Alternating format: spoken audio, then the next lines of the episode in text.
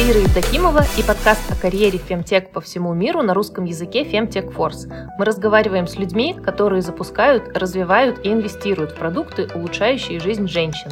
Наши сегодняшние гости Лиза Ивахненко, продукт-менеджер во Фло. Лиза, привет!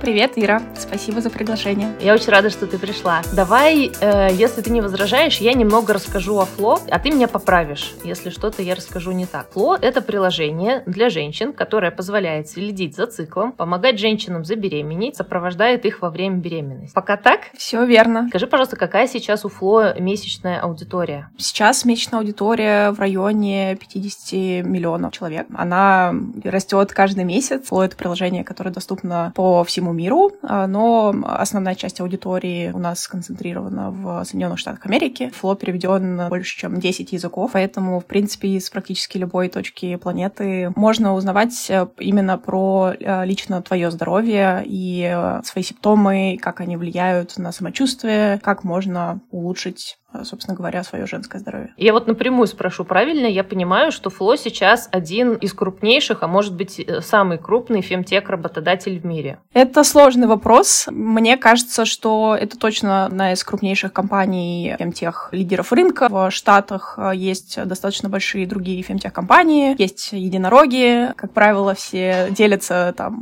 метриками в виде МАУ, выручки и так далее, а про сотрудников говорят чуть меньше. Но мы, наверное, да, одни из самых крупных крупных работодателей. Как минимум, вы одни из самых известных на русскоязычном пространстве. Каждый раз, когда я говорю слово фемтех, если кто-то знает это слово, то следующее, что они произносят, это фло. Из этого я сделала вывод, что фло является привлекательным работодателем э, для многих. Я думаю, что мы дальше обязательно поговорим о том, как туда устроиться, но прежде я бы хотела поговорить про твой бэкграунд. Кажется, он довольно интересен. И, насколько я понимаю, фло не первый твой фемтех продукт. Расскажи, пожалуйста, о себе. Мой путь в тех начался с хелстеха, и это та область, где я чувствую себя комфортнее всего, и моя любимая индустрия. Я начала свою карьеру как стратегический консультант в компаниях Большой Четверки, разрабатывала там стратегии, операционные модели для больших корпораций в разных секторах. Я проработала в КПМГ и в Deloitte в московском офисе. И где-то после трех лет карьеры я осознала, что я немного устала делать презентации в стол стол для э, больших начальников. Ощущение пользы и ценности от своей работы, оно с каждым месяцем все снижалось и снижалось, и мне хотелось сделать какие-то реальные вещи и ощущать эффект от э, своей работы на реальных пользователях. Когда ты делаешь стратегии для других компаний, это немножко сложно. Я решила, что я хочу пойти в стартап. Сделала такой немножко скачок э, веры, потому что это, ну, с одной стороны, немножко смена профессии, с другой стороны, я упала в доходах, доходах. Это был осознанный шаг, но я была готова к тому, что а, надо все это перетерпеть. Я целенаправленно искала а, интересные для меня стартапы в двух сферах. Это health tech и edutech. На тот момент а, у меня было ощущение, что это такие самые социально значимые индустрии и технологии именно в этих секторах, они больше всего влияют на изменение мира и на то, что жизнь становится лучше. Сейчас... Подожди, нет, подожди. А почему тебе было это важно. Ну, во-первых, мне кажется, я где-то внутри себя очень хотела стать врачом еще в детстве, но я пошла по стезе экономиста. Я, я понимала, что я не могу быть врачом, вот, по, по разным причинам, но мне все равно нравилась химия, мне нравилась социальная роль врачей в обществе. Возможно, это какая-то такая моя частично нереализованная мечта приносить пользу именно таким способом и делать людей здоровее. Но, как оказалось, можно делать людей здоровее, не обязательно быть для этого врачом. К счастью, технологии помогают и повышать охваты того, кому ты можешь приносить э, помощь, и делать это вообще без врачей. Сейчас много есть э, способов влиять на самочувствие и на самоощущение, и на здоровье людей при помощи технологий. Я попала в компанию Doc Plus. На тот момент это еще была совсем маленькая компания. Я была, наверное, там 13-м сотрудником. Пришла до того, как в Doc Plus проинвестировал Баринг Восток, Яндекс и другие а, большие знаменитые компании. И прошла путь вот, вот этого вот достаточно маленького камерного стартапа, где ты делаешь примерно все, до а, большой компании. Doc Plus был а, стартапом с самым большим количеством инвестиций в хелстехе на территории СНГ. И мы выросли, как я уже сказала, с 13 до там больше, чем 100 сотрудников. У нас была огромная команда врачей, и я потрогала, можно сказать, разные роли. То есть я пришла как project менеджер и сначала я развивала инструменты для врачей, потом я запускала отдельные продукты, например, вызова лоров и неврологов на дом, и потом такой, наверное, самый большой и важный в моей карьере э, в Doc Plus проект — это запуск телемедицины еще на заре, еще до того, как вообще все люди понимали, что это, и до ковида. году было? Это был 17-й год, то есть мы начали э, развивать этот проект еще даже до того, как приняли закон о телемедицине. Мы знали, что все движется в эту сторону и хотели оседлать волну, и как бы стать одними из первопроходцев этого рынка. То, собственно говоря, и получилось. У нас было больше, чем 100 тысяч клиентов э, в нашем телемедицинском продукте, э, довольно много различных партнерств. Это был мой такой первый большой продукт, который я строила буквально с нуля до полноценного сервиса, который доступен сотням тысяч людей. Фантастика. Построив телемедицину как продукт и понимая, что мне хочется каких-то новых челленджей, я стала заниматься в Doc Plus двумя темами. Первая — это тема нутрициологии, где мы развивали продукт про правильное питание при поддержке коучей. Продукт назывался «Мера». И вторая тема, которую я развивала, это как раз про женское здоровье. Это мой был такой первый глубокий подход. Все зародилось с а, телемедицины по гинекологии. Это был один из самых наших таких популярных продуктов, одна из самых популярных специальностей. Осознавая, что примерно 30% вопросов, которые задавали в телемедицине наши пациенты, они были очень похожи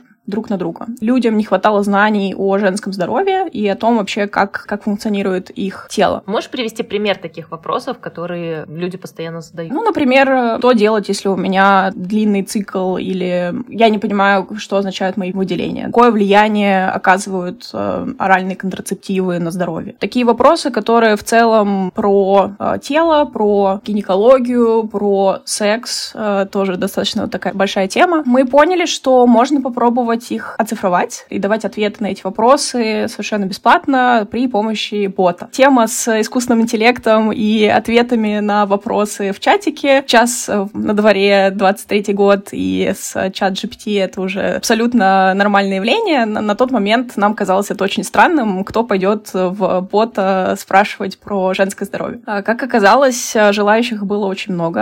А, мы практически не инвестировали в маркетинг. С момента запуска за несколько месяцев у нас был было больше, чем полмиллиона пользовательниц. Мы сами были в шоке, какой хайп мы словили от того, насколько много боли у женщин в России и насколько им страшно, насколько эта тема все еще находится в вакууме и э, покрыта большим количеством э, стигматизации. И осознав, что есть такая достаточно интересная возможность, э, мы решили, окей, почему мы ограничиваемся только русским языком? И решили, что хочется протестировать эту гипотезу не только в России, но и в других странах. Мы сделали тест э, на двух рынках. Это Индия и Соединенные Штаты Америки. Индия — большой рынок, где, опять же, развит английский язык. США — как тот рынок, куда все так или иначе стремятся. Мы запустились на рынке Индии на английском языке, и волосы мои становились дымом примерно каждый день, когда я читала вопросы анонимные, которые задают женщины, и осознавала, что некоторые женщины женщины не имеют доступа к нормальным средствам гигиены. Они спрашивают, как я могу по-другому пользоваться теми же самыми прокладками. Очень много было вопросов, связанных с сексуальным здоровьем и с тем, как вообще разговаривать с другими. Очень много страхов и неспособности обратиться за квалифицированной медицинской помощью. У меня от этого было много боли. Что меня радует, что сейчас на рынке Индии есть достаточно большое количество местных локальных стартапов, которые которые развивают э, фемтех и запускают э, различные инициативы, в том числе по повышению доступности и знаний. Ну и, наконец, рынок Штатов.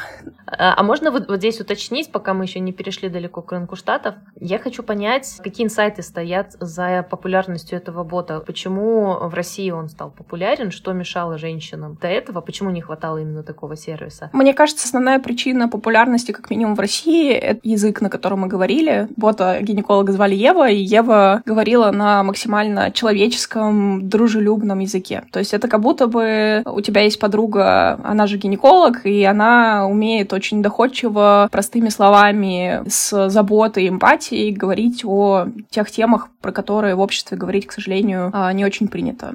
Вся информация, которую мы предоставляли в а, боте гинекологи, она основана на доказательной медицине. Любой тезис мы подкрепляли ссылкой на соответствующее исследование на, на Западе. Проблема, с которой сталкиваются женщины, ну, на самом деле, примерно везде, это то, что как понять, чему я могу доверять. Женщины пылесосят весь э, интернет, общаются с большим количеством врачей, сравнивают мнения. Поэтому одна из наших задач была показать именно те факты, которые проверены э, на исследованиях, э, и таким образом снизить э, тревожность женщин. Э, ну и в-третьих, мы решили немножко повеселиться, добавили кучу классных гифок, и мне кажется, это стало гроус-хаком. Девушки пересылали друг другу, пересылали своим парням, пересылали своим друзьям, и был период, когда там я приходила на какие-то вечеринки и могла обмолвиться, что я делаю вот гинеколога Еву, и люди говорили, о, прикольно, вот я только что с ней общался. Ну, в общем, да, был такой достаточно интересный виральный продукт. Я лично очень горжусь этим проектом, потому что вложить в примерно полмиллиона людей информацию о их здоровье, которая верно, это достаточно ценное достижение для меня. Ты хотела продолжить и рассказать, что же было на рынке Америки? На рынке США, к сожалению, э, или к счастью, мы не столкнулись с таким ажиотажем. Там сильно больше доверия врачам, с одной стороны. С другой стороны, сильно больше в целом информации, основанной на доказательной медицине. И такого ажиотажа не было. По ходу общения с девушками в Штатах мы осознали, что есть одна проблема, которая болит сильнее, чем другие. И что важно, она болит у женщин, условно говоря, старше 30 лет, потому что это та аудитория, которая платежеспособна. Это проблемы, связанные с сексуальным здоровьем. И даже не только сексуальным здоровьем, а еще и с коммуникацией и отношениями с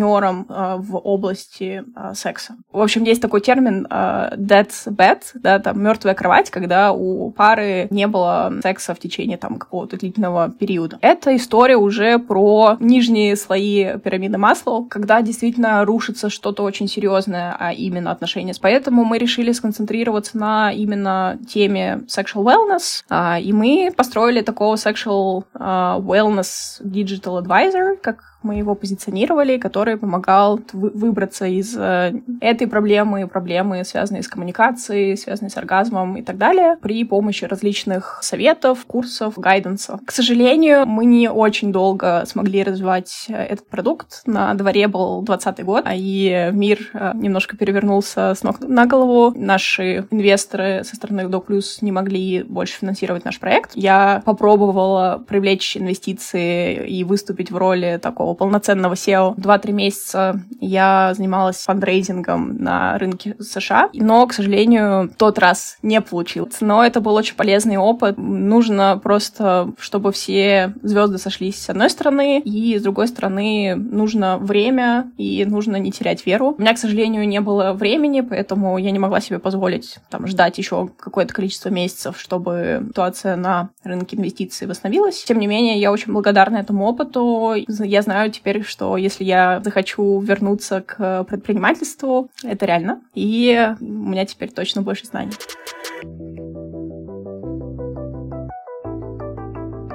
Мы, получается, остановились на 20 году твоей карьеры. Что было дальше? Какие еще были шаги до точки сегодня? Я, насколько понимаю, ты эмигрировала за это время. Я переехала в Лондон в 22 году. С 20 по 22 у меня был переход в новую для меня индустрию, это финтех. Я решила, что будет здорово попробовать строить продукты не только в там, Digital Health, который я уже знала достаточно хорошо, проверить гипотезу, что э, в других индустриях тоже может быть мне конкретно интересно и полезно. И я проработала в компании Awesome, Это сингапуро-британский финтех-стартап, который помогает предпринимателям избавиться от всей админ-рутины и выступает их таким digital финансовым консультантом и CFO. Это был классный опыт. Во-первых, я поняла, что несмотря на то, что там финтех и healthtech достаточно различные индустрии, принципы того, как мы строим продукт, они все равно очень похожи. Наверное, одна из самых классных вещей, которая случилась, это возможность поработать в такой мультикультурной команде. У нас были основные рынки — это Сингапур, Гонконг, Британия. При этом достаточно большая часть команды была русскоязычной. Получается вот это вот такой фьюжн из азиатской культуры, англосаксонской культуры, ну и восточноевропейской культуры. Он давал достаточно интересные плоды и много знаний про то, как правильно выстраивать коммуникации со стейкхолдерами, даже если там ты не всегда понимаешь, что они от, от тебя хотят. А, а есть какие-то примеры неловких ситуаций или каких-то ситуаций, когда вот эта вот межкультурная штука выстрелила? Первое время, когда я только начала работать с нашей азиатской командой, это Сингапур и Гонконг и еще Малайзия, в азиатской культуре очень важно, что о тебе думает руководитель. Это, во-первых. Э, и в целом более четкое подчинение. И это влияло на то, как, например, проходили различные митинги и брейнстормы. Часто было сложно вытащить какие-то такие идеи рандомные из моих коллег, ну, чтобы они просто начали делиться, не думая о том, насколько это хорошая или плохая идея, вот, быть открытыми. Они боялись сказать что-то не то, потому что в их культуре, ну, нужно, во-первых, как бы следить за, тем, за тем, что ты говоришь. Мне было сложно их разговорить и донести до них, что я там ожидаю, э, чтобы они были максимально открыты, рассказывали все, что они думают и так далее. Это, во-первых. Э, во-вторых, э, ну да, нужно было находить подход, как взаимодействовать с учетом того, что они всегда будут активнее слушать своего прямого начальника, нежели чем, например, какого-то там коллегу из другой а, команды, и а, нужно было вот э, правильно выстраивать пути а, того, как до них достучаться. То, с чем я потом уже столкнулась, работая во Flow в Британии, особенности британской культуры, то, как, например, дается фидбэк в британской культуре, как правило, очень аккуратно там выражают свои мысли по поводу чего-то негативного, будь это фидбэк фидбэк относительно продукта или относительно там твоего личного перформанса. Поэтому если тебе говорят, что все хорошо, надо перепроверить. А как перепроверить? Есть какой-то такой словарик, если говорят all good, скорее всего, все не очень хорошо. Поэтому лучше спрашивать конкретные факты и учиться транслировать вот эти вот оценочные суждения, типа там great, excellent и так далее, в что-то, что тебе понятно, потому что на самом деле, если британский коллега очень зол, скорее всего, он тебе этого не покажет, русскоязычной культуре, в рабочей среде, как правило, фидбэк очень такой прямолинейный, и это тоже, например, пугает британских коллег, потому что слишком прямая культура немножко им чужда. Мне кажется, мы все друг от друга учились и что-то новое привнесли в свои отношения.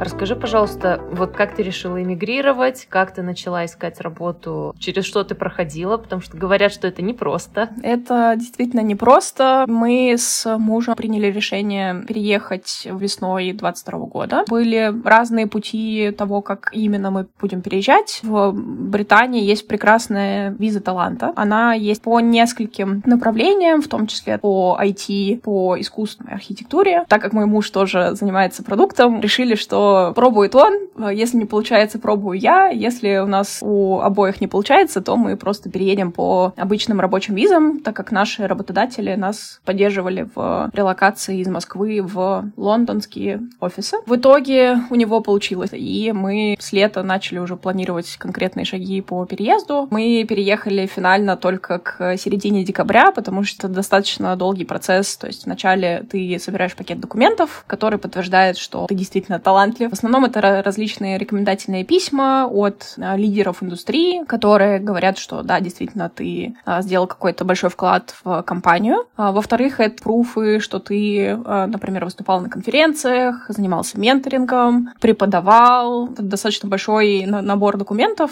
Ты можешь его собирать самостоятельно. Есть различные компании, которые помогают, либо есть отдельные специалисты, которые тоже могут помочь. Подаешь этот кейс, и специальный орган оценивает э, твой вклад и принимает решение, там, дать тебе или не дать эту визу талант. После чего, на самом деле, процесс не очень сложный, просто, можно сказать, там, прийти с э, паспортом и тестом на туберкулез, и через пару месяцев э, выдают визу, ты можешь спокойно искать работу, не нужно требовать, ну, или просить спонсорства со стороны работодателя, как для того человека, кто обладает визой таланта, так и для его депендентов, это дети, супруги и так далее. И, или партнеры, кстати говоря, тоже важный момент, что dependent — это не обязательно законный супруг, также это может быть твой партнер, с которым ты а, долго уже состоишь в отношениях. Проблемы пребывания а, были решены. Я могла спокойно искать работу уже а, там как полноценный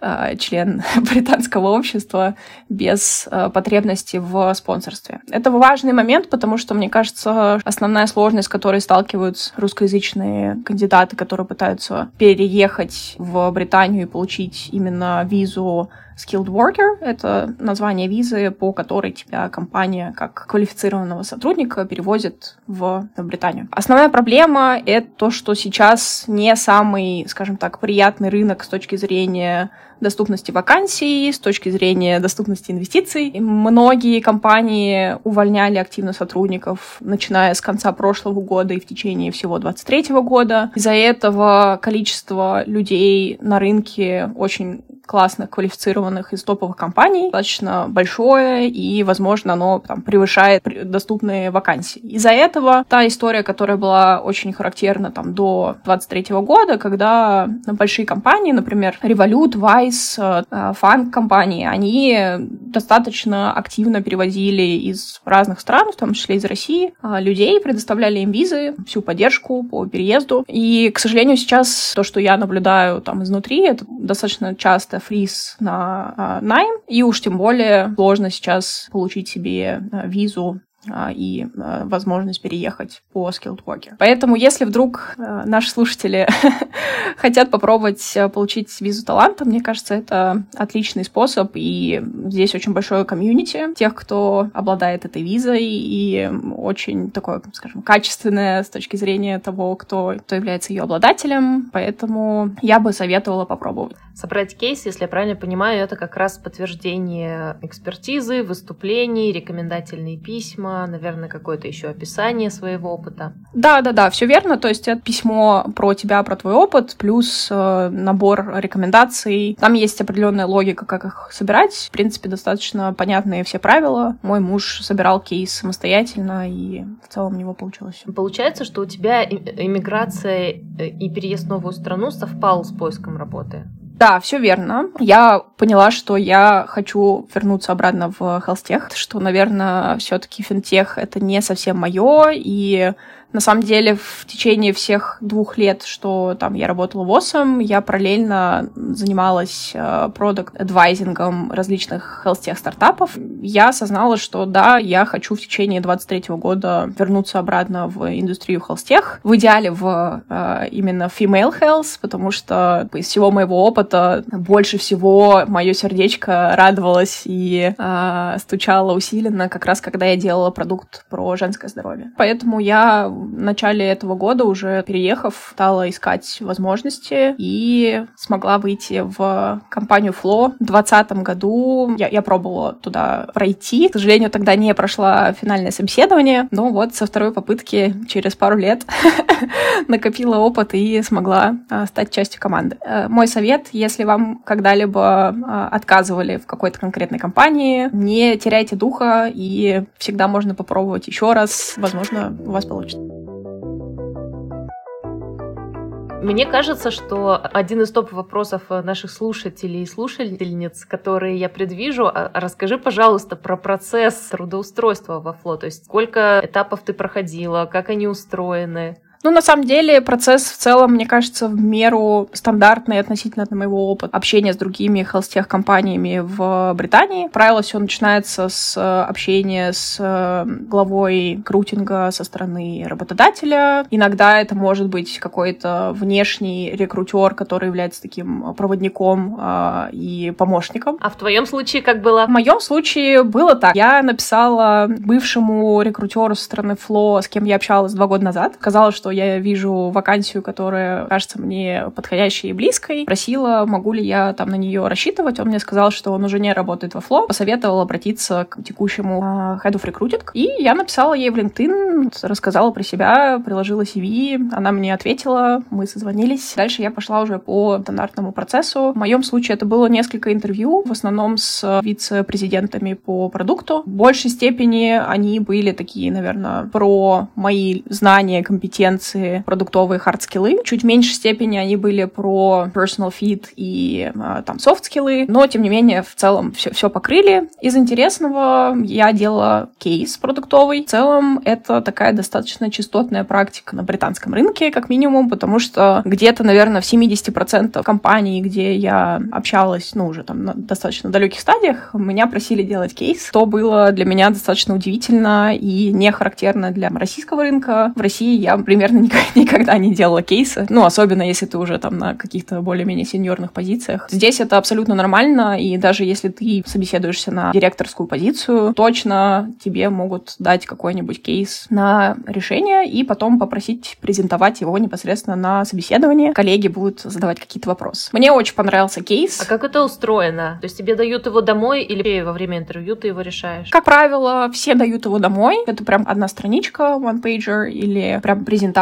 которая там что-то рассказывает про компанию, про ее текущие цели и непосредственно сама проблема, которая обсуждается в рамках кейса. Это может быть несколько вопросов связанных, это могут быть какой-то один такой большой глобальный вопрос, могут давать какие-то дополнительные материалы, могут сказать просто сделать самостоятельный ресерч из того, что есть доступного. Почти всегда мне это очень нравилось, это там развивает мои какие-то личные навыки и способности структурировать информацию, и работать концентрированно, потому что это надо достаточно быстро успеть сделать, потому что вряд ли кто-то там будет давать две недели на кейс. По итогам, собственно говоря, там презентации кейса и всех предыдущих интервью мне сделали предложение. Я продукт менеджер в команде экспертов. Это новое такое направление для Flow, где мы работаем над тем, чтобы пользовательницы Flow могли не просто читать контент, который уже разработан экспертами внутри приложения, а иметь возможность с ними взаимодействовать и получать от них как экспертные знания, ответы на свои личные вопросы, поддержку эмоциональную, что очень важно. И сейчас мой основной фокус — это девушки, которые планируют забеременеть, и как раз мы готовим для них новый бандл продуктов э, с экспертной поддержкой. Спасибо большое, что рассказала про то, как был устроен твой процесс трудоустройства, и про кейс, мне кажется, тоже очень интересно. А сколько у тебя заняло времени его подготовка? Может быть, часах, в днях, не знаю. Мне кажется, где-то два полных дня я потратила на кейс, но у меня была неделя, где у меня параллельно было несколько кейсов. Я уже немножко зашивалась, поэтому очень важно, мне кажется, приоритизировать конкретно те вакансии, на которые ты собеседуешься. Я всю душу выложила в кейс для Flow, потому что я понимала, что я очень хочу туда попасть, поэтому я очень концентрированно и осознанно и глубоко проработала этот кейс. Я сама была счастлива от того, какой результат у меня получился на выходе. Даже если бы мне сказали, что нет, к сожалению, мы тебя не берем, я была бы довольна а, своей работой. Вот, поэтому мне кажется, это тоже важно. И вообще, наверное, основной совет э, во время всего процесса собеседований э, на зарубежном рынке — хвалить себя за любые маленькие достижения, э, потому что процесс очень долгий. В моем случае он был достаточно быстрым, то есть я где-то за полтора месяца получил офер, но опыт моих знакомых, кто тоже недавно переехал, говорит о том, что спокойно можно провести полгода в поисках, и это абсолютно нормально. Это не значит, что там с тобой что-то не так. Это просто особенности рынка. Важно не терять мотивации на протяжении этого периода и понимать, что ты движешься в правильном направлении. Мне очень помогал weekly анализ э, моих результатов, какое количество компаний компании я подалась, сколько мне ответили, сколько меня пропустили на следующий раунд. Таким образом, я ощущала более осознанно прогресс и понимала, что да, окей, даже если на руках еще нет оффера, это не значит, что ты делаешь что-то не так. И вот эти маленькие шажки, они потом приводят к хорошим результатам, даже если не таким быстрым, как хотелось. Судя по всему, у тебя есть статистика. Можешь,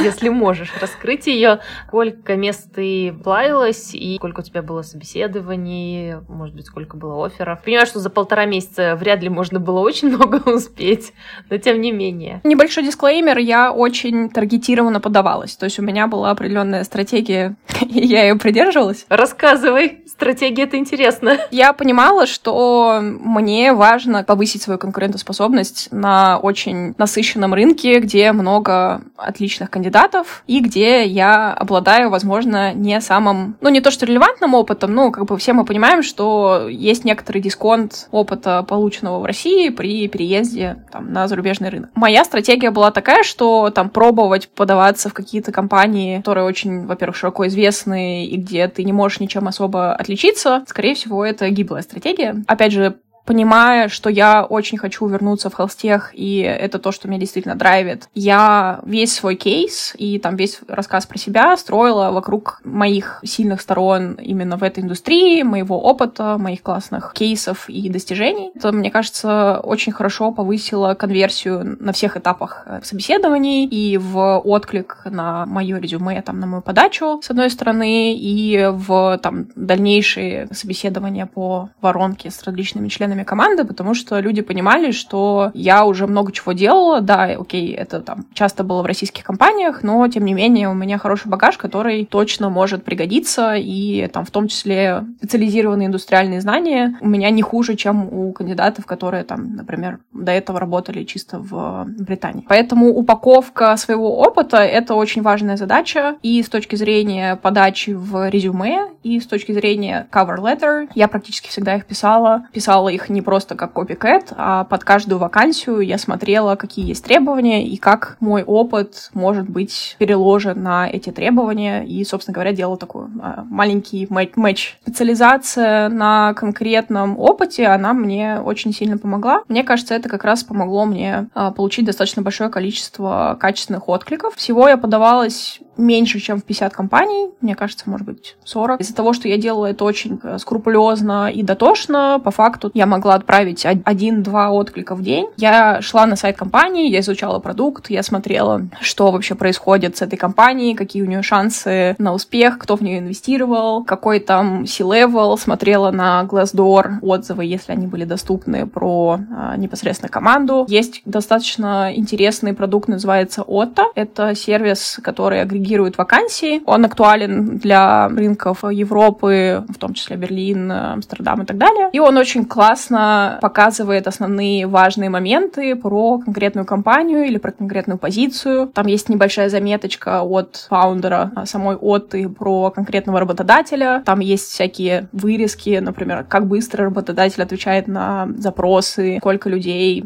из тех, кого наняли, остались в компании. Ну, в общем, такие интересные метрики. Очень человечный сервис. Да, вакансий там сильно меньше, но они, очевидно, более качественные и дают больше представления о том, чего же ждать потом от работы, потому что это, это очень важно. Про Оту я бы хотела еще добавить, что, на мой взгляд, там очень дружелюбный дизайн, а еще там есть такие подборки, я тоже пользуюсь Отой, мне периодически э, падает подборка Female Founder. И я подумала, господи, как это классно, как это здорово, как это мило. Э, то есть тем, для кого важно, чтобы лидером компании была женщина, вот, пожалуйста, подборка. Да, да, это правда. Отто еще, кстати говоря, показывала, когда ты анбордишься, естественно, там задают какие-то вопросы, какая тебе нравится культура, в какой компании по размеру ты хотела бы работать, и когда ты отвечаешь на вопрос про свои зарплатные ожидания, они показывают маленький хинт, что женщины, как правило, запрашивают на одни и те же позиции примерно на 30% меньше, чем мужчины. Кажется, что это такой э, хороший способ вселить веру в женщин и дать им понять, что они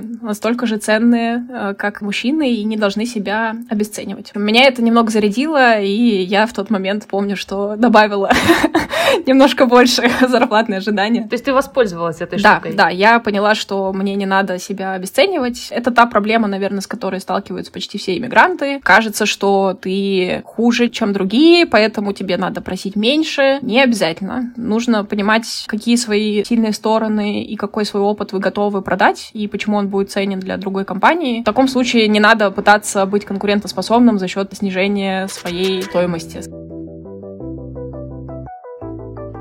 Подкрепление этой темы хотелось бы у тебя тогда спросить. Я понимаю, что мы сейчас можем уйти в генерализацию, но тем не менее, все равно, мне кажется, какие-то паттерны есть. Как ты считаешь, какие сильные стороны есть у русскоязычных кандидатов, у людей, которые жили в странах СНГ и работали там? Ну, во-первых, мне кажется, это какая-то колоссальная работоспособность, потому что мой опыт текущей жизни в, в Британии и работы в британских компаниях, он говорит о том, что здесь work-life balance вообще немного на другом уровне, что меня на самом деле удивило. И вот эта вот производительность э, условного стартапа с 100 сотрудниками в России и в Британии по количеству того, что было произведено, она кажется, что выше. Да? То есть э, в Москве как минимум принято работать на износ э, и много вкладывать, и в целом делать ставку на то, что work part of the equation — это что-то более важное. И, исходя из этого, мы как бы можем сказать, что способность э, погрузиться в любую проблему, найти какие-то решения, она достаточно ценная, и ее точно стоит использовать. Мне кажется, что само качество продуктов по пользовательскому опыту, по количеству доступных фич, это тоже большой такой плюс. Ну, то есть, если сравнивать условный Авито и условный GAM3, ну, то есть, это продукты, которые решают одну и ту же проблему на рынке СНГ и в Британии, то GAM3 будет в 10 раз более слабым. Да? Если мы сравниваем финтех-продукты, опять же, очень многие российские аналоги на голову выше. Поэтому нужно понимать, что во многих индустриях качество продуктов, которые создаются русскоязычными командами, очень даже на уровне, в некоторых случаях оно круче. Это достаточно хороший поинт для того, чтобы продавать свою экспертизу, потому что некоторые штуки, которые у нас были сделаны уже там 2-3 года назад, в Британии они только доходят. Ты можешь, опять же, продавать свой опыт по выстраиванию а, и запуску определенных продуктов или фичи и так далее. Если у человека есть хороший опыт, например, в финтехе или там в эдютехе, эдютех российский тоже крайне развитый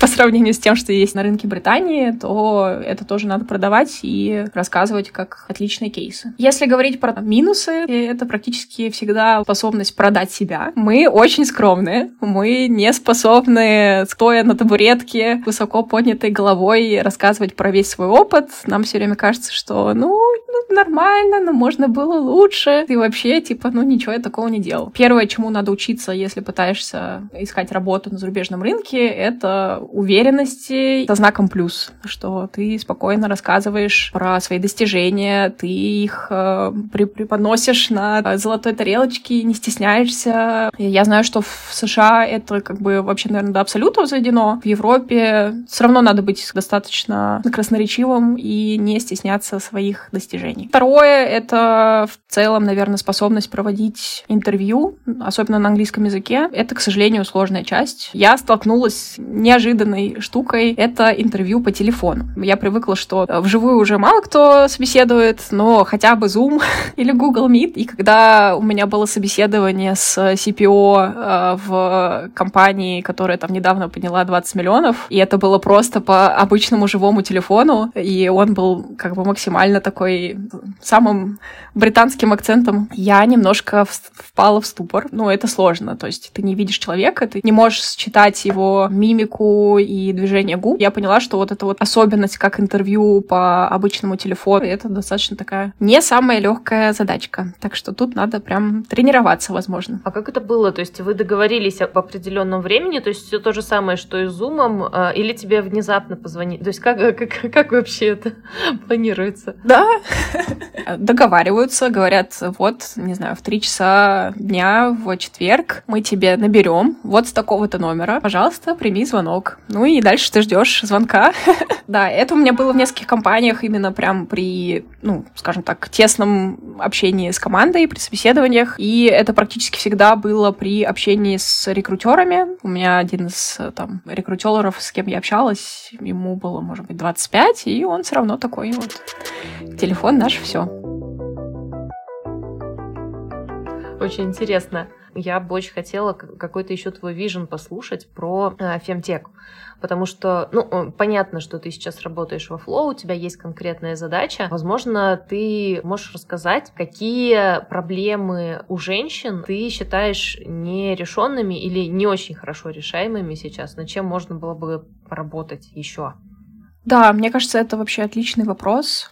Ну, во-первых, я бы так сказала, что даже те проблемы, над которыми уже работает достаточно большое количество стартапов, в фемтехе такими самыми, мне кажется, сочными, любимыми сегментами является фертильность, pregnancy, post-pregnancy support. Вот все, что связано с деторождением, это, наверное, такая самая горячая тема, самая активно получающая инвестиции. Все, что касается такого более прямого женского здоровья, тоже, ну, скажем так, хорошо покрыто, но есть различные ниши, да, которые особенно, наверное, мужскому глазу инвестора очень часто не всегда доступны и понятны, и из-за этого там недостаточное количество продуктов, недостаточное количество а, качественной помощи, и женщины страдают. Один из таких сегментов — это менопауза или там предменопауза. Женщины, которые входят в это состояние, очень часто у них достаточно сильно падает качество жизни, их самочувствие, их самооценка и так далее, но нету большого количества продуктов, которые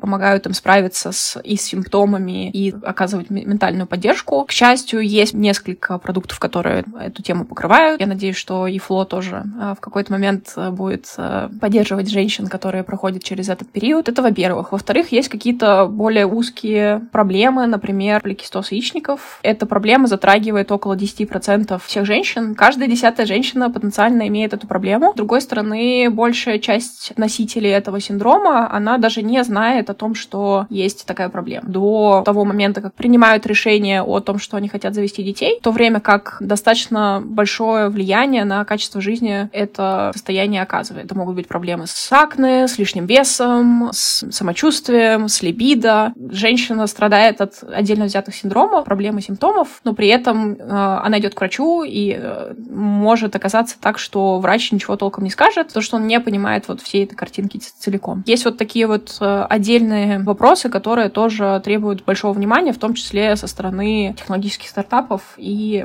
предпринимателей, которые готовы эти проблемы решать. И э, мне кажется, что достаточно большая тоже тема, которую интересно будет э, поисследовать мне лично, это сексуальное здоровье. Я верю, что будут и в том числе какие-то продукты, которые не только про контент, но и про сами устройства, да, потому что большая часть фемтех рынка — это различные гаджеты, которые могут э, там решать определенные проблемы, начиная от трекинга овуляции и заканчивая там какой-то другой помощью. И еще мне очень нравится, когда какие-то очень привычные решения начинают э, работать по-другому благодаря технологиям. Например, есть такой стартап, который называется DE, и они крестили обычные всеми понятные тампоны с возможностью снимать симптомы боли э, во время месячных. Они недавно запатентовали это решение. Мне кажется, что это тоже очень очень классная история про то, как большие рынки, рынок тампонов — это огромный рынок, можно дизраптить и искать какие-то способы доставки дополнительной ценности уже на таком зрелом и понятном рынке. Ты обмолвилась о том, что есть какие-то проблемы, которые не заметны мужскому глазу инвестора.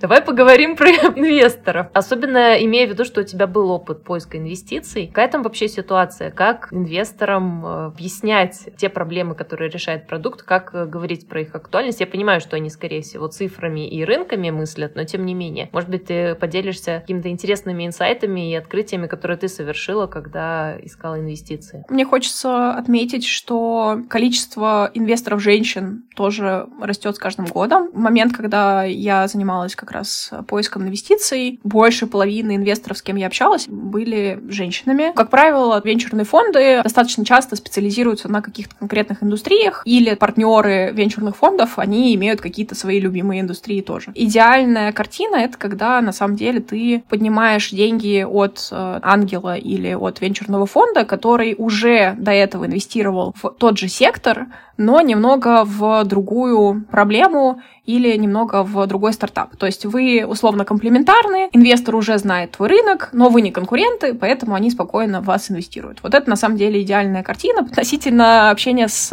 инвесторами-мужчинами, мне кажется, что в целом не все так плохо, потому что люди в тренде понимают, что есть действительно отдельный класс проблем. Не обязательно быть представителем той аудитории, для которой делается продукт, для того, чтобы понимать его ценность. Но у меня были, конечно же, довольно веселые всякие истории. Я помню, мы общались с одним из инвесторов э, в Калифорнии. Э, он был мужчина. Мы ему продавали наш э, продукт про sexual wellness с обещанием вернуть качественную сексуальную жизнь в пару. Я помню, как он в рамках фоллоуапа сказал, что вот я спросила своей жены, если у нас проблемы с сексуальной жизнью, она сказала, все хорошо, вот, поэтому он как-то не очень поверил. Если весь венчурный рынок будет осознавать, что фемтех растет кратно быстрее, чем другие сектора, я думаю, что все будут очень рады быстро погрузиться и понять, э, как конкретно они могут быть полезны. Я всегда считаю, что правильным является рассказывать как можно больше про фемтех, про то, какие есть проблемы вообще в целом на рынке, рассказывать, чем сталкиваются женщины-предприниматели, да, что они получают не так много финансирования пока, как э, другие. Я недавно смотрела, что, по-моему, инвестиции в финтех чуть ли не в 10 раз больше, чем инвестиции в фемтех. Разница между разными секторами, она, конечно, все еще колоссальная, но фемтех движется достаточно бодро, и из интересного доля female продуктов, связанных с хелстехом, внутри всего хелстеха, она растет, и в 2022 году она уже была больше, чем она была до этого. Значимость именно female хелстех стартапов, она становится все больше и больше, и это не может не радовать. Согласна. Как ты считаешь, э, какие технологические тренды из того, что сейчас видно, заметно или еще не очень заметно, их можно прямо завтра или сегодня принести и применить э, в фемтех и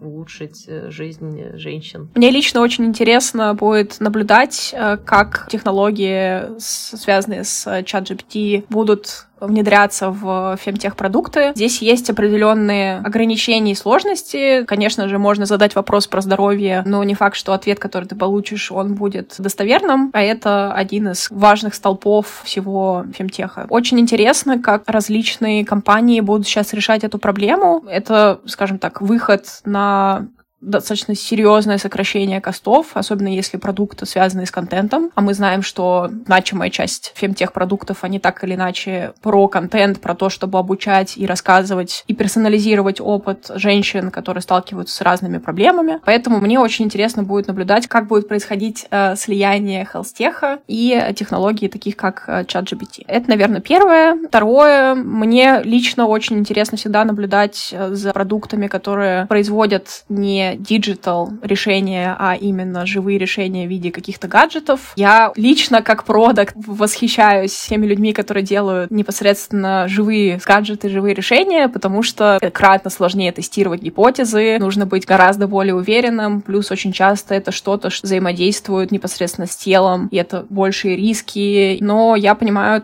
что действительно, мне кажется, за этим будущее, в том числе за тем, как бы как считывать различные показатели здоровья, метрики метрики. Поэтому, да, я считаю, что будущее за тем, чтобы инсайты о жизни конкретной девушки, они приходили не с тем, что она взяла и записала это куда-то в приложение, тем, что она читает какие-то там генерализированные статьи, а с тем, что все очень про нее и что ей для этого не нужно практически ничего делать. Потому что барьер ввода каких-либо данных о себе — это один из таких, мне кажется, самых больших барьеров вообще для любого хелстех продукта. Люди не всегда обладают способностью постоянно этим заниматься, заносить. Поэтому любые продукты, которые будут облегчать процесс получения данных о здоровье или о самочувствии, они точно будут на коне. Спасибо большое, Лиза, за то, что пришла и поделилась и своим опытом поиска себя, и поиска работы, поиска карьеры, и своим видением того, как может дальше развиваться женское здоровье и продукты с этим связаны. Ира, спасибо большое. Спасибо, была очень рада поделиться